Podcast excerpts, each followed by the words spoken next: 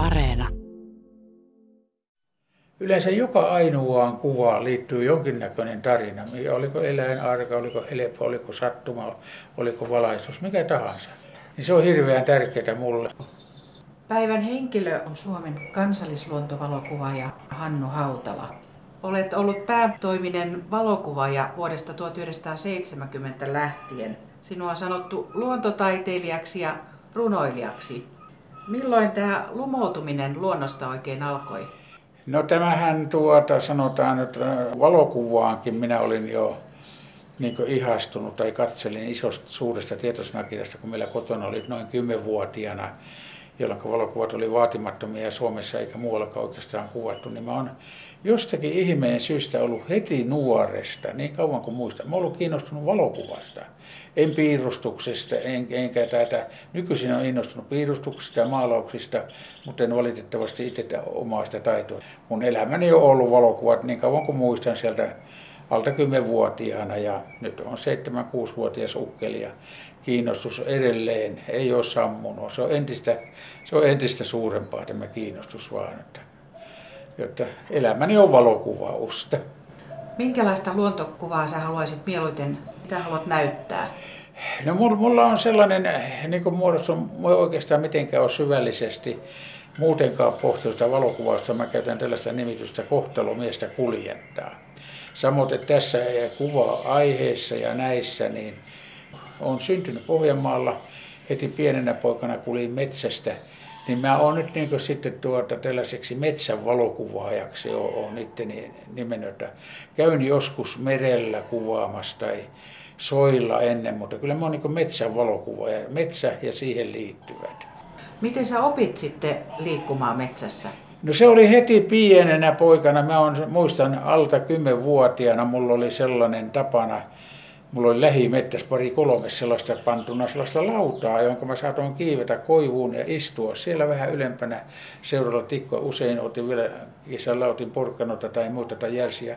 Saatoin istua kaksi-kolme tuntia. Ah, nyt Peipponen tuli tuohon melkein käriolot. Ah, tuolla on käpytikka. No sitten, ah, tuolla menee ihmisiä, ne ei huomaa mua. Ja mä niin viihdyn siinä, että mä katon, katon sitä luontoa ja sitä luonnonelämää ja sitten tulee ääni, että tulee kauempaa minä heti tunnista, se tulee lähemmäs ja muuta. Että se on sellaista, sellaista sisältöä, kun menee metsään ja, ja sitten erityisesti mä oon tuntenut viehtymystä, kiehtonut tuo öinen metsä joka sitten ensimmäisen kirjan yhteydessä tuli tämä pöllö ja rupesin kuvaamaan paljon edelleen. On. Tänä päivänä siis metsässä liikkuminen aika paljon mielellään illalla auringonlaskuaikaan ja yön yli siellä auringon noustessa pois. Tai täällähän Kuusamossa on sikäli ihana, että täällä on läpi vuorokauden paistaa aurinko, että yöllä tulee ne parhaat kuvat. Sitten se yövalo on pehmeätä ja vähän sellaista muotoilevaa salaperäistä. Siinä on hyvät värit sitten, kun siellä usein pikkusen sumuja ja tällaiset lämpöiset keltaisen punaisen sävyt on, niin yö, yöauringossa on vallitsevana. Että öinen metsä, niin se on minun, sanoisinko näin juhlallisesti, niin kuin Ville Riekkinen piispa, metsä on minun kirkko. Ja sä kuvaat edelleen filmille, niin mistä löytyy hyviä filmien kehittäjiä? No se on se yksi ongelma, joka tässä, tässä on, jotta tuota, Suomessa on nyt pari paikkaa, joka kehittää, että, jotta Vilmiähän edelleen saa. Tämä Vilmi, jota mä käytän, on samaa Vilmiä, jota esitettiin aikoinaan elokuvateatterissa, eli 32 millistä Vilmiä, joka pannaan vain tällaiseen niin kinovilmin ruutuun ja kehitetään. Ongelma on tietysti se, että se ei ihan joka päivä kehitä, koska sillä pitäisi olla useampi rulla yhtä aikaa, kun pannaan koneeseen. Toinen tällainen vähäisempi ongelma on tietysti, että hinta pikkusen kohoaa, katsoko ei ole enää kilpailua. Että no 15 vuotta sitten Suomessa oli joka kaupungissa oli hyviä vilminkehityspaikkoja. Mä lähinnä valitsin sellaisen, joka tekee roskatonta, puhdasta jälkeä. Huolellisuus on tärkeää, sulla on vähän huolimatta, että tulee roskia, ne naarmuja ja muuta. Turun liike on ilmoittanut, että he kehittää niin kauan kuin vilmiä valmistetaan ja, ja vilmiä nyt valmistetaan sitten. No mitä se valokuvaus on sulle? Onko se käsityötä, taidetta vai tekniikkaa?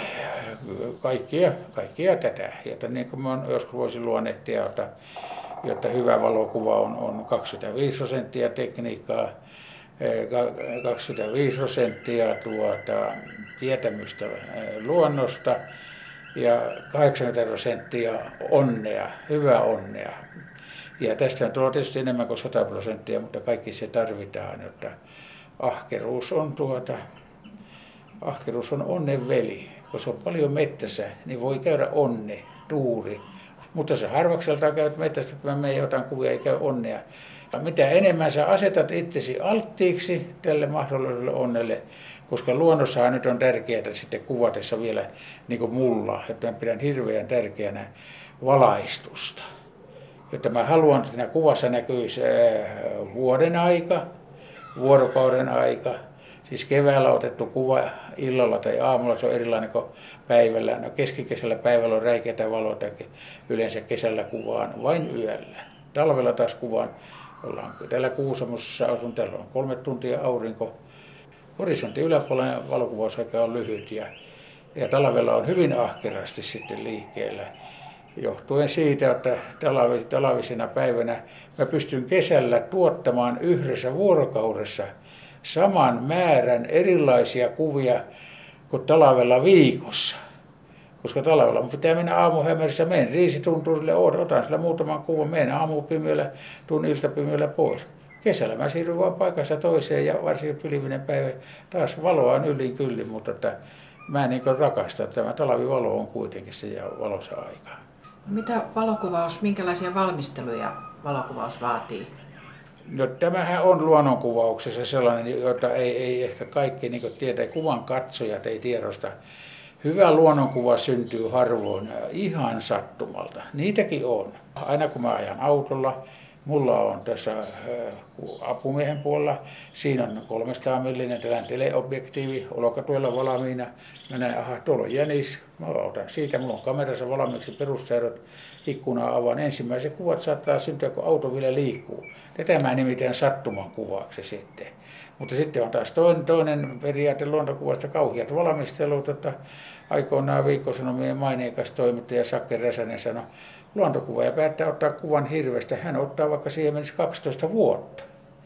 Eli tässä on taas toinen se, että mä järjestän ruokaa. Mä tiedän, että lintu laulaa tietyssä paikassa, tiettyyn vuorokoraikaan. Mä menen odottamaan sinne, sijoitun niin, että mulla on syvä valo ja lintu tulee laulaa. Jos ei tänä vuonna, ensi vuonna joskin toisessa paikassa lintu laulaa. Jotta tässä on hirveän tärkeää tämä ennakkovalmistelu, että ei, kuvat ei synny sattumalta, että kyllä mulla hirveän usein on mielikuva, mihinkä mä menen tuota, että mä ottaisin sellaisia kuvia, mutta ne ei tule aina sellaisia. Useimmiten tulee huonompia, joskus parempia, ei siinä mitään. Aina on sanossa, että mun kuvien takana aina on ennakkosuunnittelua, mutta jätän mahdollisuuden sille sattumalle. Siis niin koko ajan, koko ajan valmiina tahtoo sanoa sitä, mulle kerran Kuopiossa oli yhteen tuttujen luona ja mulle lankesi tämä saunamajurin tehtävät joka oli siinä järvenrannassa 50 metriä talosta käveltiin, mä olen menossa saunaan lisäämään puita. Äärettömän hieno, rupikonna iso. Katteloo sinne kiven takana pää kallellaan ja äkkiä keskeyttää saunan lämmitys, hakea kameraa jalustaa rupikonna onneksi, joka on tällainen hiras liikkeinen, ei mennyt mihinkään. Merin kuvaamaan, siihen tuli sellainen, no sanotaan vajaan tunnin tauko, kun mä sen rupikonnan kuvasin eri kulmilta, että pitää olla koko ajan valmiina, aistit valmiina ja pitää olla, että jos, joskus saattaa olla vaikeuksia, jos, jos on kiire. Mä otan vielä yhden esimerkin. Mä olin Oulussa menossa silmäleikkaukseen ja tuossa Taivalkoskella sitten aamuksi piti ehtiä sinne kahdeksaksi sinne silmäpolille. Viessä tuossa Taivalkoskella ennen niin oli kaksi joutsenta äärettömän hienossa sumu, sumua järven pinnalla välillä aurinko pilkisti sumun seosta. No mä siitä tuota pysähdyin ja otin kuvia ja No sumu eli koko ajan, liikku siinä. Ja mä myöhästyin melkein tunnin sieltä tuota Silmäpolilta, mutta mä sitten selitin, että oli tällainen tapaus. Kuva syntyi äärettömän hieno kuva Joutsenparista aamusumussa. Ennen kuin mennään noihin kuviin, niin mitä sä vielä sanoisit, minkälainen merkitys on ollut mustavalko valokuvauksella sun uraasi? No nimenomaan mulla, niin mä voin sanoa, koska mun kaksi ensimmäistä kirjaa, ensimmäinen oli Erämetsäelämää toinen oli laajempi, kololinnut ja muut pökkölöpösijät. Molemmat oli mustavalkoisia. Ja minä olen sanonut, että mustavalkoinen oli sellainen korkea koulu minulla. Kun mä suurennuskoneen alla koitin tehdä sitä kuvaa, mä rajailin noin on paikka mäntti, että miksi mä ottaa tuota oksaa kokonaan. Se oli valtava sellainen sommittelun, sommittelun opettelu, se mustavalkoisen kanssa leikkiminen. Ja se edelleen vaikuttaa mulle, nyt kun mä kuvaan väridioja, jossa pyritään yleensä valmiiseen kuvaan, niin mulla on se sommittelu ollut on aika, aika vahvana tällainen. Tota, mä oon monille sanonut nykyisin, kuvakaa musta valkoa, tehkää, se on sellaista oppia. Nyt kun ihmiset kuvaa väridialla, otetaan kuva, katsotaan takaa, näyttää huono, panettiin delete-nappula, ei mietitä minkä takia se kuva on huono vaan otetaan uudestaan. Vähän melkein niin toivotaan, että no toivottavasti tästä tulisi hyvä. hyvä. Että se on hirveän tärkeä. Se pohja on mulle, mä koen sen äärettömän tärkeänä edelleen. Vaikka sitten vuonna 1978, kun muutettiin Kuusamoon, niin mustavalkoinen tipahti mulla kokonaan pois. Silloin ei ollut oikeastaan muita valokuvaajia. Puhumattakaan mitään, jotta olisi ollut jotain nettiä, josta tänä päivänä näet hirveä määrä saat esimerkkejä mä yritän päinvastoin välttää. Mulla on vähän sellainen, kun mä katson nettiin, no tuo aihe on jo kuvattu niin hyvin, tuota voi kannata yrittää. Mä koitan löytää se oman näkökulman sieltä, mä kuvaan sillä lailla. Tämä ensimmäinen valokuva on nyt tämmöinen sensaatiokuva. No tämä, tämä sensaatio on tietysti, tietysti tällainen yksi hyvä ilmaisu siinä. Ehkä lähinnä tässä silloin 72 keväällä, kun tämä onnistuu kuvaamaan, niin tämä oli ensimmäinen kuva maailmassa kotkien parittelusta tiettävästi. Ja silloin luki biologian oppikirjoista, ei tiedä missä tapahtuu kotkien parittelu, tapahtuuko se pesällä, maassa vai puussa, ei tiedä mitään. Minä onnistuin kuvaamaan, se oli ensimmäinen julkaistu valokuva. Ja tämä teki siitä niin erityisen arvokkaan. Ja tämä kuva on otettu Karstulassa. Mä asuin silloin Seinäjoella. Ja Karstulan Vahangalla pesi Suomen eteläisin kotkapari silloin. Ja mä sain siellä sitten Urpo Höyrisen kanssa, aloitettiin tämän kuvaaminen, saatiin, eh, saatiin päämetsähoitajalta lupa, että joo, siihen saadaan rakentaa koju ja siinä tämä pesää ei saa lähestyä, eikä minä tarvinnutkaan. Ja sinne mä vein, ja tämä on oikeastaan kolmas kuvaus talvi, kun mä siellä tuota kuvasin silloin. Kotka on joku suomalaisen luonnon juhlavin lintu ja kerta kaikkiaan edustaa tällaista ylvästä aristokraattista luontoa. Ja ja silloin oli vähälukuinen arka, joka teki sitä vielä vaikeasti tavoiteltavaa. Ja nyt ehkä osin tämä kotka on häipynyt taustalla, että mulla on nyt täällä Kuusamon on tullut omat kiinnostuvat kansallislintu joutsen ja kuukkeli. Mutta kotka edusti silloin, se oli komein lintu, minkä Suomen luonnossa tiesin. Vaikeasti kuvattava ja muuta. Minkälainen ja, se kuvanottoprosessi vielä oli? No se oli sellainen, mä olin, olin piilo suossa olin kaivautunut osin tuota sinne vielä Suompina alapuolelle, sellainen pieni piilo, jossa oli tällainen syvennys, että sinne pystyi makaamaan. Pituus saattoi olla kaksi vuorokautta, sillä muuten mä istuun sillä piilossa, säkkikankaista rakennettu, Kotkan pesälle oli siitä puolitoista kilometriä, kiikarilla näin tuolla metsikössä se pesi ja seurasi, jos sieltä tulo. Eka vuonna se ei tullut ollenkaan, että mä muutin toiseen paikkaan se piilo. Ja nyt oli sitten sellainen tilanne, kotkat kävi syömässä tänä keväänä, kun mä otin tämän kuvan, tämä on otettu tuota huhtikuun alussa, silloin maaliskuulla lumien keskellä ne kävi syömässä. Jälleen kerran sinne hankkiudun, niin kuin tuossa kuvassa kun katsoo, siinä näkyy ne on sian tuota osia. Iso sika on pienitty sahalla pieneksi ja rinkassa kannettu sinne ja tämä sika tarjoaa sitä ravintoa. Nyt kotkapari tuli siihen sitten yllättäen molemmat. Mä olin ihan hirveän innoissani. Tämä uroskotka, joka on tässä tietysti selässä, tuli tähän vähän lähemmäs, vielä tämän kuvan olevaakin tuota sikaa lähemmäs. Ja minä olisin tietysti sitä kuvannut sitten, mutta tähän taustaan liittyy sellainen, että vuonna 70, jolloin mä vappuna 70 lähdin sieltä autoasentajan toimesta tähän puolen vuoden virkavapaalle, jolla reissulla olen edelleen. Olin Teuvo Suomisen kanssa kuvaamassa Pyhätunturilla Kotkaa. Teuvo teki Vilmiä Kotkasta, mä otin kuvia. Ja siellä mä näin aina, että Kotkan pesällä on se tilanne, iso poikainen. Jos oikein hyvin käy, emo voi käydä kolme kertaa pesästä emo tai yhden päivällä, yhden kerran vuorokauden. Kuinka heidän saalistusondi on. Ja nykyinen tuo saalista jo kaukaa poikasen tarkka näkö rupeaa uikuttamaan, ui, ui, ui, sellaisella äänellä, joka hyvin syöpy mun sinne tuota alitajuntaan, kun mä kuukauden verran kuvasin tämä poikasen niin kerjäysääni, jolla se kerjää emolta ruokaa. No nyt silloin, kun mä olin talvella siellä kuvaamassa piilossa, niin tämä naarasko tuli siihen, se painautui ja rupesi samalla, samalla äänellä, kun oli, oli tuttu ääni mulle, että tämä on nyt poikasen kerjäysääni, jolloin mä ajattelin, että tässä voi nyt tapahtua jotakin. Ja kohdistin kameran siihen tähän naaraaseen, joka oli vähän ulompana, kaikki valotus ja kaikki valmiina ja yhtäkkiä sitten tämä uros lennätti tästä tähän naaraan selkään tapahtui parittelu, joka nyt kestää. Se on tällainen 50 sekunnin toimitus. Se on hyvin lyhyt ja minä otin kuvia. Sillä ei ollut mitään moottoriperää eikä muuta. Koko rullan peräytin loppuun ja se oli siinä. Ja mä olin haltiossa ja nyt minä olen nähnyt. Tämä on jotain ainutlaatu, laatuista sitten. Onko tämä kuva myös ihan semmoinen täydellinen kuva siihen sun mielikuvaas, mitä sä halusit ottaa? No ei, oikeastaan niin, tämä tuli niin, en mä osannut odottaa ollenkaan, että minä pääsisin kuvaamaan näkemään kotkien parittelua. Mä olin kiinnostunut, että hyvää kuvaa, nyt tapahtuu parittelu. Mä heti tiesin tämän kuvan arvon. Tämä on ainutlaatuinen, ainutlaatuinen juttu. Ja sitten kuvaavaa, jotta tässä on hiukan kuva etuolella on, se on sellainen pajupuskien takana vähän tapahtuu. Minä seuraavana yönä liikkuveitteellä, joka ainoa pajun nirrasi yöaikana sitä poista, tuli avoin näkymä. Kotkia ei tullutkaan seuraavana ollenkaan. Sitten mä lähdin jo Helsinkiin kehittämään, kehittämään vilmiä, vilmiä ja olin haltiossa.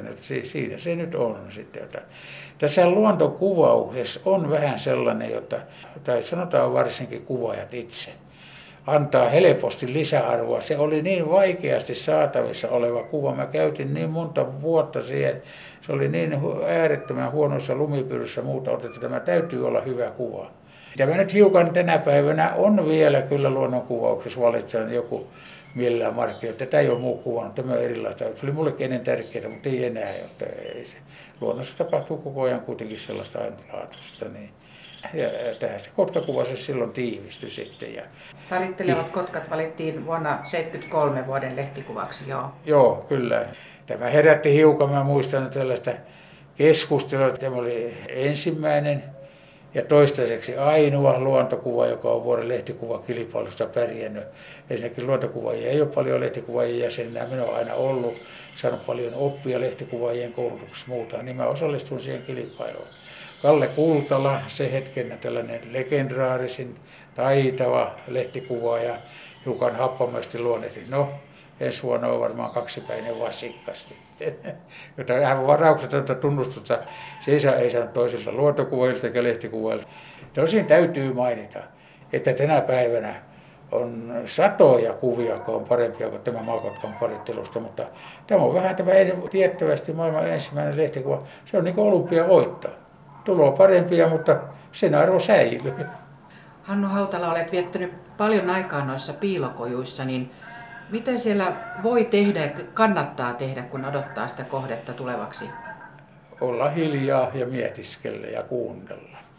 Tästä on hyvä esimerkki vaimoni ensimmäisen kerran piilokojuun ja hän ihmetteli, että kuinka hänen aikansa kuluu siellä, että kun ollaan koko päivä, mennään illalla ja ollaan joku 30 tuntia päivää seuraava yö nukutaan, että kuinka hänen varas jotain lukemista ja muuta pohti sitä ihan ääneen, että kuinka hänen aikansa kuluu. Sitten kun oltiin seurannut mennä piilossa, niin se nukkui ja nukkui viileä piilo, kun on muutama aste piela pakkasta täysuntuva pussi, jossa on nukkuu niin karhu pesässään niin lämmin. Mun piti oikein välillä herättää se, että nousen ylös, että minä vedän tunnin nokoista päivystä, koska piilossa pitää koko ajan olla valmiina. Ja siitä se merkili tulokista aika kuuluu, että tuolta oliko tuo kotka ääni, joka kuuluu kaukaa kylläpäs nuo korpit nyt tuossa, no kylläpä nyt ne leikki ja muu. Koko ajan sillä tapahtuu. Ei se ole sellaista, että istut mietisit, että tulisi ilta ja niin töissä. Ja piilokujussa menee vaimokin on sen jälkeen ollut, se on äärettömän mielenkiintoista. Aina lintuja laulaa ja lentää. Voi tulla vaikka kettuja jos kettu tulee tai joku, niin se ei puhu, jos sä itse katso sitä, sitä kuvaa. Pitää koko ajan olla silmä, piilokoissa on pieniä sormenkokoisia reikiä. Pitää koko ajan sieltä katella reijästä tuonne ja tuonne ja välillä jopa taakse kurkistaa. Ja se on koko ajan, se on tämä mielenkiintoista touhu kun pari vuorokautta parhaimmillaan ollut kolme vuorokautta kotkapiilossa, niin sinne kotiutuu sitten, että oikein niin vähän tuntuu ikävältä. Pitää ruveta pakkaamaan kaikki, mitä sä oot levitellyt, eväät ja kaikki levitellyt pitää pakata ja lähteä kylmään maailmaan. Että ei se ole sellaista kärsimystä, niin kuin joku saattaa olettaa. Teuvo Suominen oli luontovalokuvauksen ja luonnonsuojelun uranuurtaja. Minkälainen oppi-isä hän oli sinulle?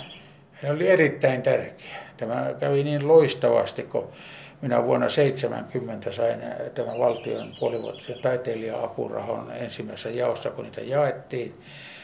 Niin sitten Teuvo Suominen oli ollut Kotkavilmiä varten jo silloin talvella helmi-maaliskuussa perhossa kuvaamassa mun ja Jorma Luuran kojussa kotkavilmiin tätä talvista kotkaa. Ja silloin sovittiin, että Teuvo kesällä tekee tätä kotkavilmiä, niin mulla on tilaisuus mennä sitten tuota, hänen kanssaan työskentelemään. Teuvo, joka oli koulutukseltaan niin biologi Amerikassa opiskelu, erittäin laaja, monipuolinen tällainen tietämys.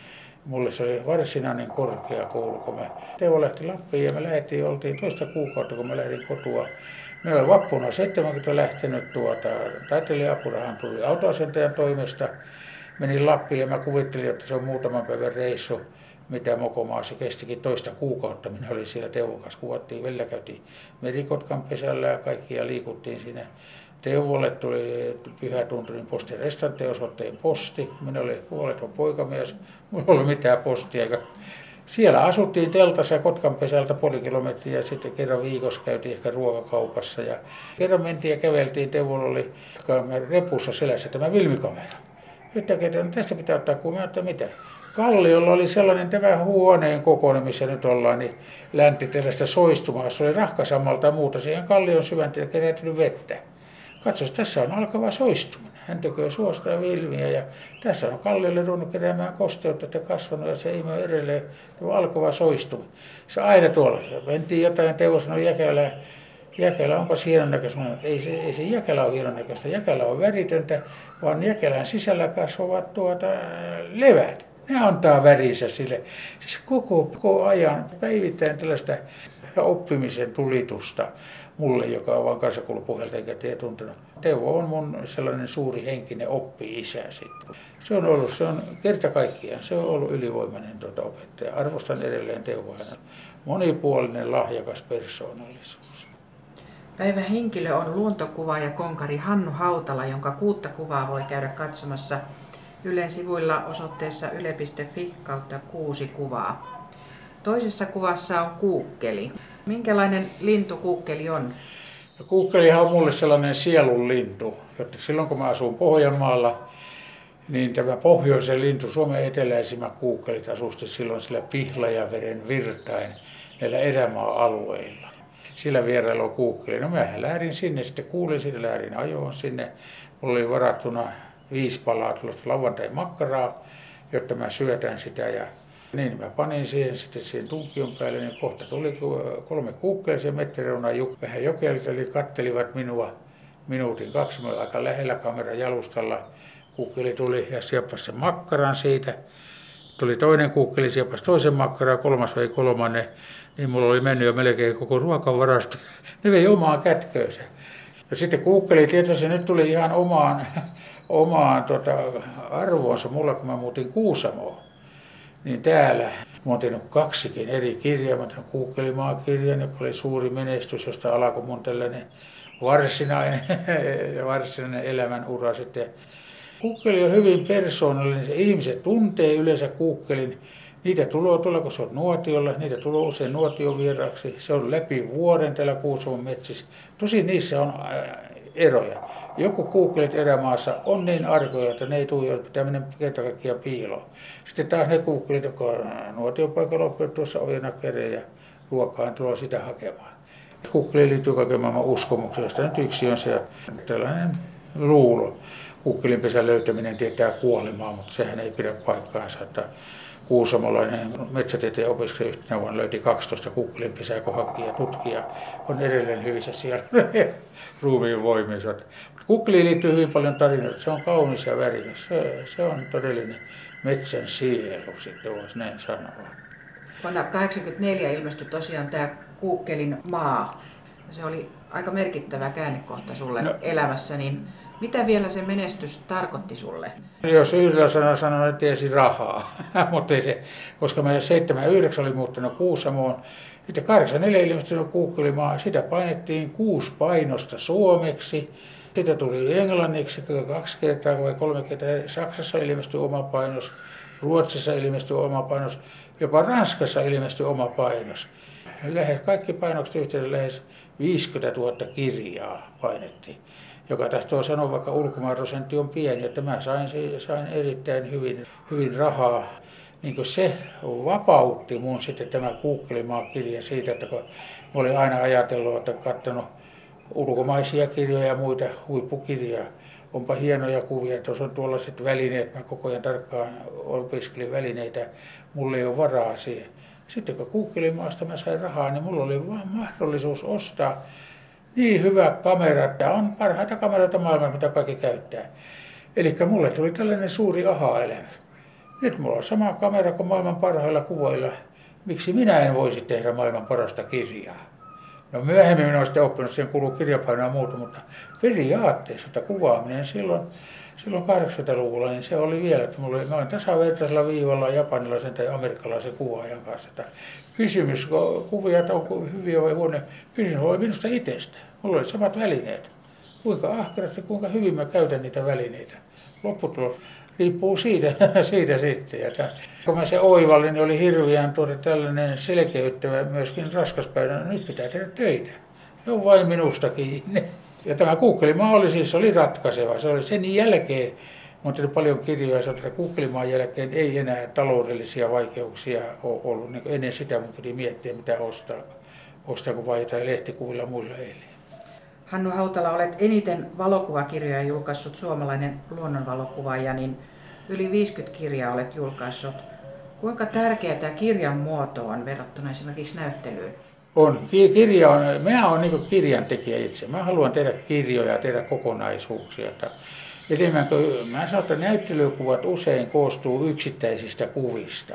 Mutta kirja, kirja on kokonaisuus ja siihen voi, sä otat tuollaisia ja sä mietit, että mulla kun mä aikaisemmin työskentelin, ja mulla saattoi olla useampi kirja, kaksi kolme tuota tekeillä, että tätä, tätä mä käytän metsäkirjassa, tässä tulee kirja talvesta, tässä kesäyöstä. Ja aina kun tuli hyvä kuva, mä panin sivuun, tätä kuvaa minä en käytä ennen kuin kirjassa. Sitten kun kirja tuli, taitettiin, mulla saattoi olla, olla sanotaan nyt vaikka karkeassa esimerkki, tuhannen hyvää kuvaa, että mä en ollut antanut mihinkään muuhun käyttöön kirjaan tuli 100 kuvaa, 900 kuvaa vapautuu.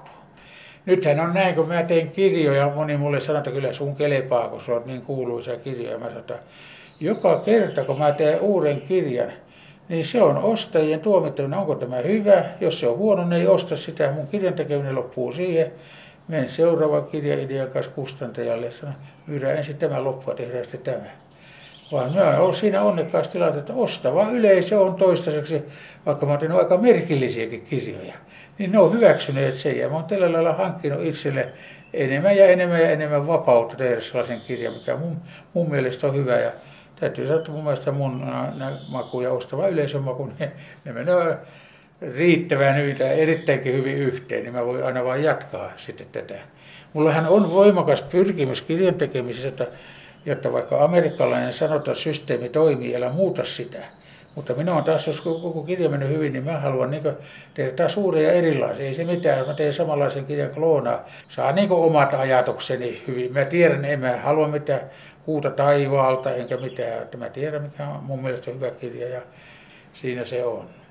Kolmannessa kuvassa on vaimosi Irma ja sinä. Olette tässä valokuvakeskuksen Hannun jäljet avajaisissa vuonna 2007. Joo, kymmenen vuotta sitten. Minkälainen tunnelma tuohon kuvanottohetkeen liittyy? Tämä on, tämä on hyvin riemukasta. Tämä avajaisissa tuosta parvekkeelta saana te vaimoni oli hyvin vapautunut. Tämä oli, tämä oli tällainen varmasti ehkä elämäni tärkein juhla tuollainen. Siellä oli hirveän paljon ihmisiä, hirviä onnellisia kaikkia.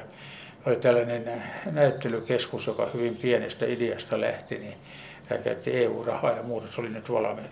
Vaimoni on sitten tuot, ilman vaimoa ei tapahdu, kyllä se vaan niin on, että jokaisen menestyvän miehen takana on vaimot, jotta, jotta mä oon suhteellisen vanha, vanhana menty. Mä menin vasta 70 luvulla naimisiin. Mä olisin asti vannoutunut vanha poika, vaimo oli vissiin vannoutunut vanha piika tai jotenkin kuitenkin. Siitä asti on yhteistä leipää syöty ja vaimo on osoittautunut ihan loistavaksi. Hän uskaltaa olla pimeässä mettässä yötä teltassa, joka ei suinkaan kaikille naisille selvää. Hän kantaa kovempi kuntoinen kuin minä kantaa reppua ja muuta. Ja sitten kun luontokuvaaja tarvitsee, kun menee piiloon, tarvitsee niin sanotun jäljen palauttaja. On se sitten kurjenpesällä tai linnunpesällä se pieni piilo, jonka mä oon vienyt päivää aikaisemmin siihen naamioinut. Mä menen, lintu on epäluulona, kun ei lähde pois. Nyt lähtee pois, ne kurkinäköt lähtee, lintu lähtee, mä pois, niin tulee pesälle. Sitten on hyvin ratkaiseva, että kaksi-kolme kertaa sinä et laukaise kamera. Lintu tulee epäluulona pesälle, ei mitään. Sitten kolmella kertaa sitten voi laukasta kameraa. Minusta on hirveän tärkeä tämä avustajan rooli. Nyt jos mä meinaan toisen kerran jatkaa sitä kuvaamista seuraavana päivänä eri valaisuolosuhteissa, niin vaimo tulee taas määräaikana hakemaan. Nykyisin se on helppoa, radiopuhelimet ennen piti sopia siihen aikaan. Nyt taas kun mä tulin, niin lintu katsoi, taas kävi ihminen ja lähti pois. Jos mä ryntäisin sieltä kujusta pois, niin lintu taas sitten se kertaa olisikin epäluulen. Kerro joku esimerkki, miten vaimosi Irma on osoittanut jotain hyvää neuvokkuutta.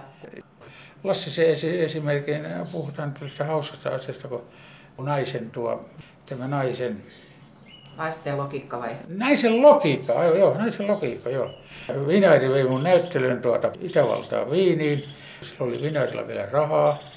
Me vuokrattiin auto sitten lentokentältä, jolla me siellä ajettiin siellä tuota maaseudulla kuvattiin, tavattiin pari itävaltalaista kuvaajaa ja muuta. Ja auto piti palauttaa sinne kaupunkiin, niin me, meillä oli se katuosoite ja vaimo oli erittäin hyvä lukemaan karttaa. Se oppi, se oppi se erittäin hyvä. Se on ihan super karttalukija, voin sanoa kuin muita. No me ajettiin ja mä, no tuolla se on sivukoilla, tuonne se on yksisuuntainen kadu, tuolla se on. Ja, no, minä tein sillä viineen keskuksessa laajan kierroksen. Taas osuttiin samalle kadulle ja tuolla on se yksisuuntainen katu. Ja minä katsoin, että perhana pitää kun vielä lähteä kiertämään, miten me tuonne päätään. Niin nainen teki mun mielestä, siis yksi aivan siis naisellisen nerokas, eikö se voi peruuttaa sinne? No heureeka, siinähän se oli. Minä peruutin yksi suuntaista katua illalla rauhallista ja päästiin sinne autohalliin. Ja se, on, se on naisen logiikkaa, mutta se, se on vain tällä esimerkkinä. Tällä hetkellä vaimoni on erittäin tärkeä, koska me olen menettänyt myöskin kuuloni tässä. Mä en kuule Talitiasen laulua enkä mitään pikkulintujen vaimo kuulee tuolla laulaa. Jos mä menen pyytä kuvaamaan, pilillä vihellä pyy vastaa ja tulee lähemmän, mä otan vastaan sille, mutta mä, pitää, mä en kuule, kun se pyy vastaa. Pyyn ääni on niin kuin, mä pitää olla vaimo tuolta vastaan, niin aha, tuolta se tulee. Siis se, on hyvin monella tapaa, tapaa tärkeä henkilö. Sitten vaimollani on täydellisesti hallinnassa. Mulla on kaaosta, mulla on toista miljoonaa kuvaa, niin niitä on, se on kaaosta, mutta vaimo hallitsee sen kymmenen kertaa enemmän kuin minä. Että se hyvin äkkiä sieltä löytää, kun mä kuvailen se ja se aiheuttaa. Monella tapaa korvaamaton henkilö, uskallan sanoa sen näin reilusti. Hannu Hautala, miten sä rentoudut parhaiten? Hyvien ystävien seurassa hyvää ruokaa, hyvää viiniä, siinä se on. Että nyt tämäkin on vähän sitten tämä vanhuus tehnyt tämän, tämän talven aikana ilmeisesti monenlaisista erilaista lääkekoktailista johtuen menettänyt makuaisti. Mulle ei oikeastaan mikään maistu miltään. Ja hyvät tällaiset, meillä on muutamia henkiystäviä, tavataan muutaman kerran vuodessa, jotka kaikki liittyy kyllä tuota, tai lähes useimmat liittyy liittyy tähän lintuvalokuvausharrastukseen. Kyllä mulla sitten vaimon veljet, ne on aivan loistavia tuolla Kuopiossa aivan loistavia muikun pyytäjiä, niin se on suurta herkko, kun mennään kuule ja tuoreet muikut pannaan, paistetaan ja muuta, niin se on kyllä makuelämyksen huippu. Että kyllä mä, ja mä itse en kalasta, mutta tykkään syödä kalaa. Puhutaan vielä vähän kirjoista lisää, niin tämä kirjan tekemisen prosessissa, miten sä kuvatoimittajan kanssa valitset kuvat kirjaan ja miten ne tekstit syntyvät? Yleensä joka ainoaan kuvaan liittyy jonkinnäköinen tarina. Oliko eläin arka, oliko helppo, oliko sattuma, oliko valaistus, mikä tahansa, tunnelma. Niin se on hirveän tärkeää mulle ja, ja se on sellaista, sellaista tuota väkinäistä touhua mulla, että välillä meinaa tulla vatsahaava, kun minä, mä kirjoitan. Että mä en mitenkään rakasta sitä kirjoittamista, mutta olosuhteiden pakosta joudun tekemään. Ja se on tärkeä työ ja välissä aika, aika ressaavaa, sanon suoraan. Niin kuin huomaat, mä aika, aika vuolas puhumaan ja, ja sama tätä kirjoittaminen on mulle vaikeampaa. Mä en, mä en osaa suomen kieltä enkä mitään kunnolla.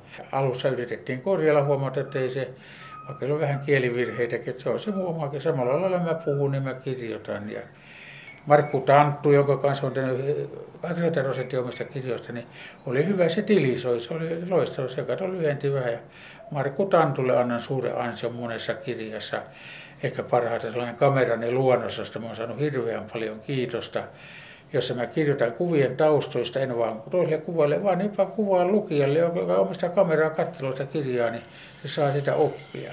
Tähän kirjoittamiseen liittyy sellainen aika mukava muisto.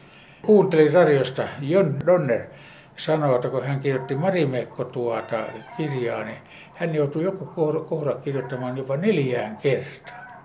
Mulla oli valtava aha-elämys, ai jaa. Jos kerran Jon Donnerin neljä kertaa, niin miksi mä voin kirjoittaa 14 kertaa? Jos se siitä parannut, niin kuin se aina parannut, niin ihan lukija näin, että tämä oli sellainen oivo, sitä pitää vaan hioa ja hioa. Aina se siitä parannut, kun uudestaan kirjoittaa. Sitten, että minä en ole kirjailija, olen enemmän valokuvaa, mutta olosuhteiden pakosta joudun kirjailemaan. No neljäs kuva liittyy itse asiassa kirjaan. Tämä on kirjan kansikuva Nokikkain, jossa olet lierihattu päässä ja ilmeesi on hyvin pohdiskeleva. Pohdiskeleva.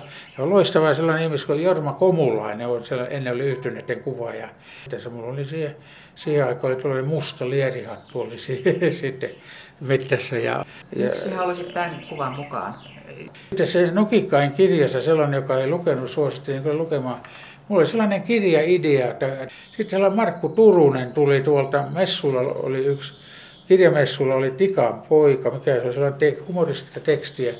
Mä soitin sille, että mä haluaisin tehdä tällaisen kirjan, jotta minä annan sulle 20 pahimman vihamieheni nimet ja puolinumerot ja 20 parasta ystävää. Sinä haastattelet niistä, niin saadaan totuudenmukainen kuva, mikä on ilmiö Hannu Hautala.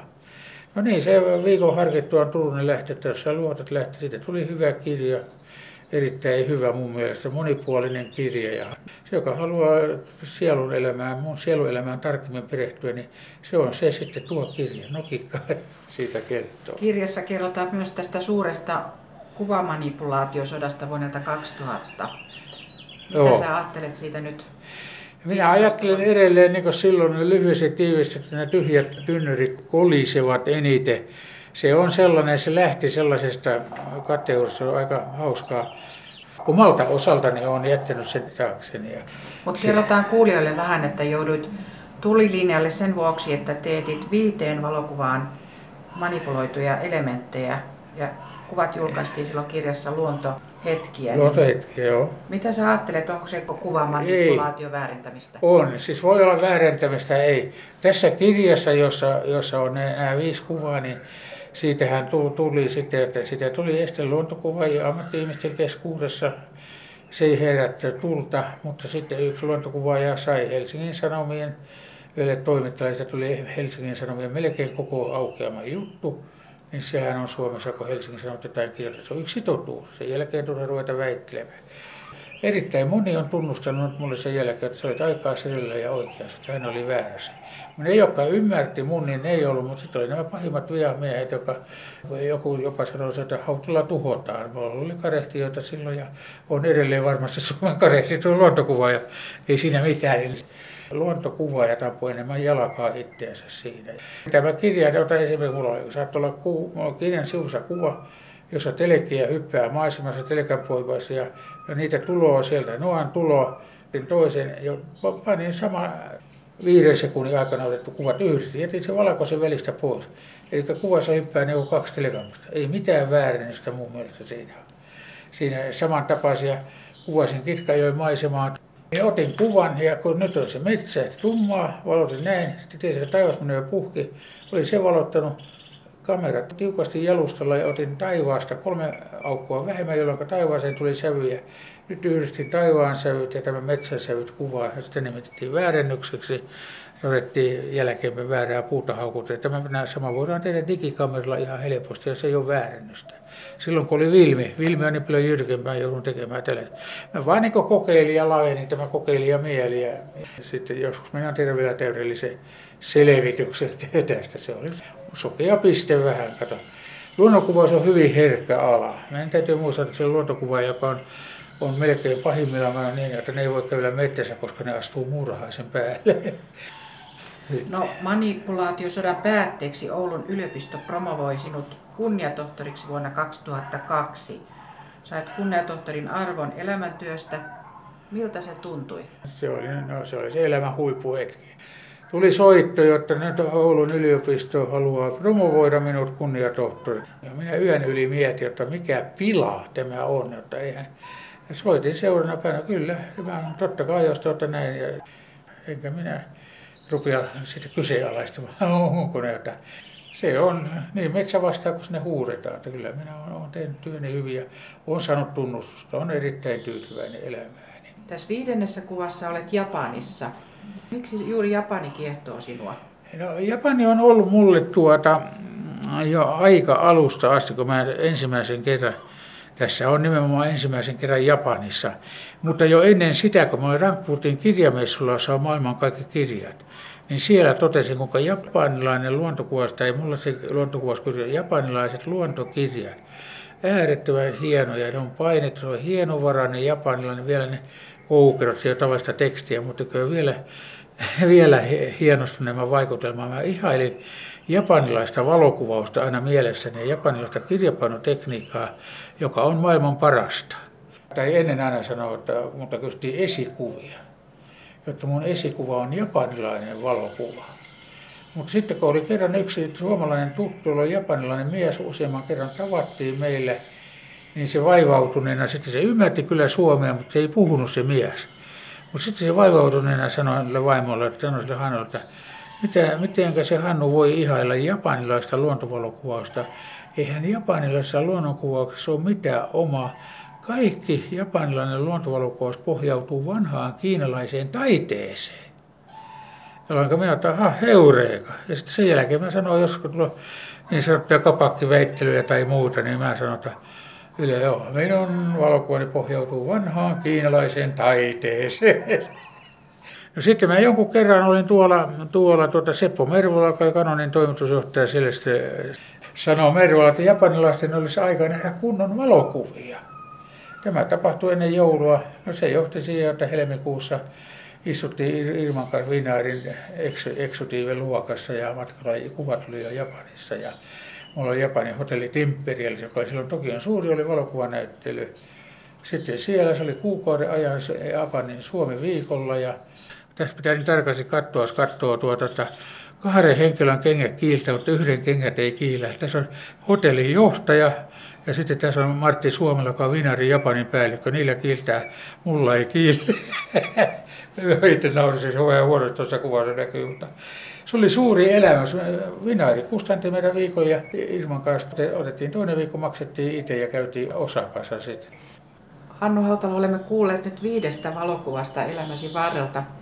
Mikä voisi olla kuudes kuva? Ehkä se olisi valokuva, jonka haluat vielä ottaa, tai mielikuva tai unelma, jonka haluat toteutuvan.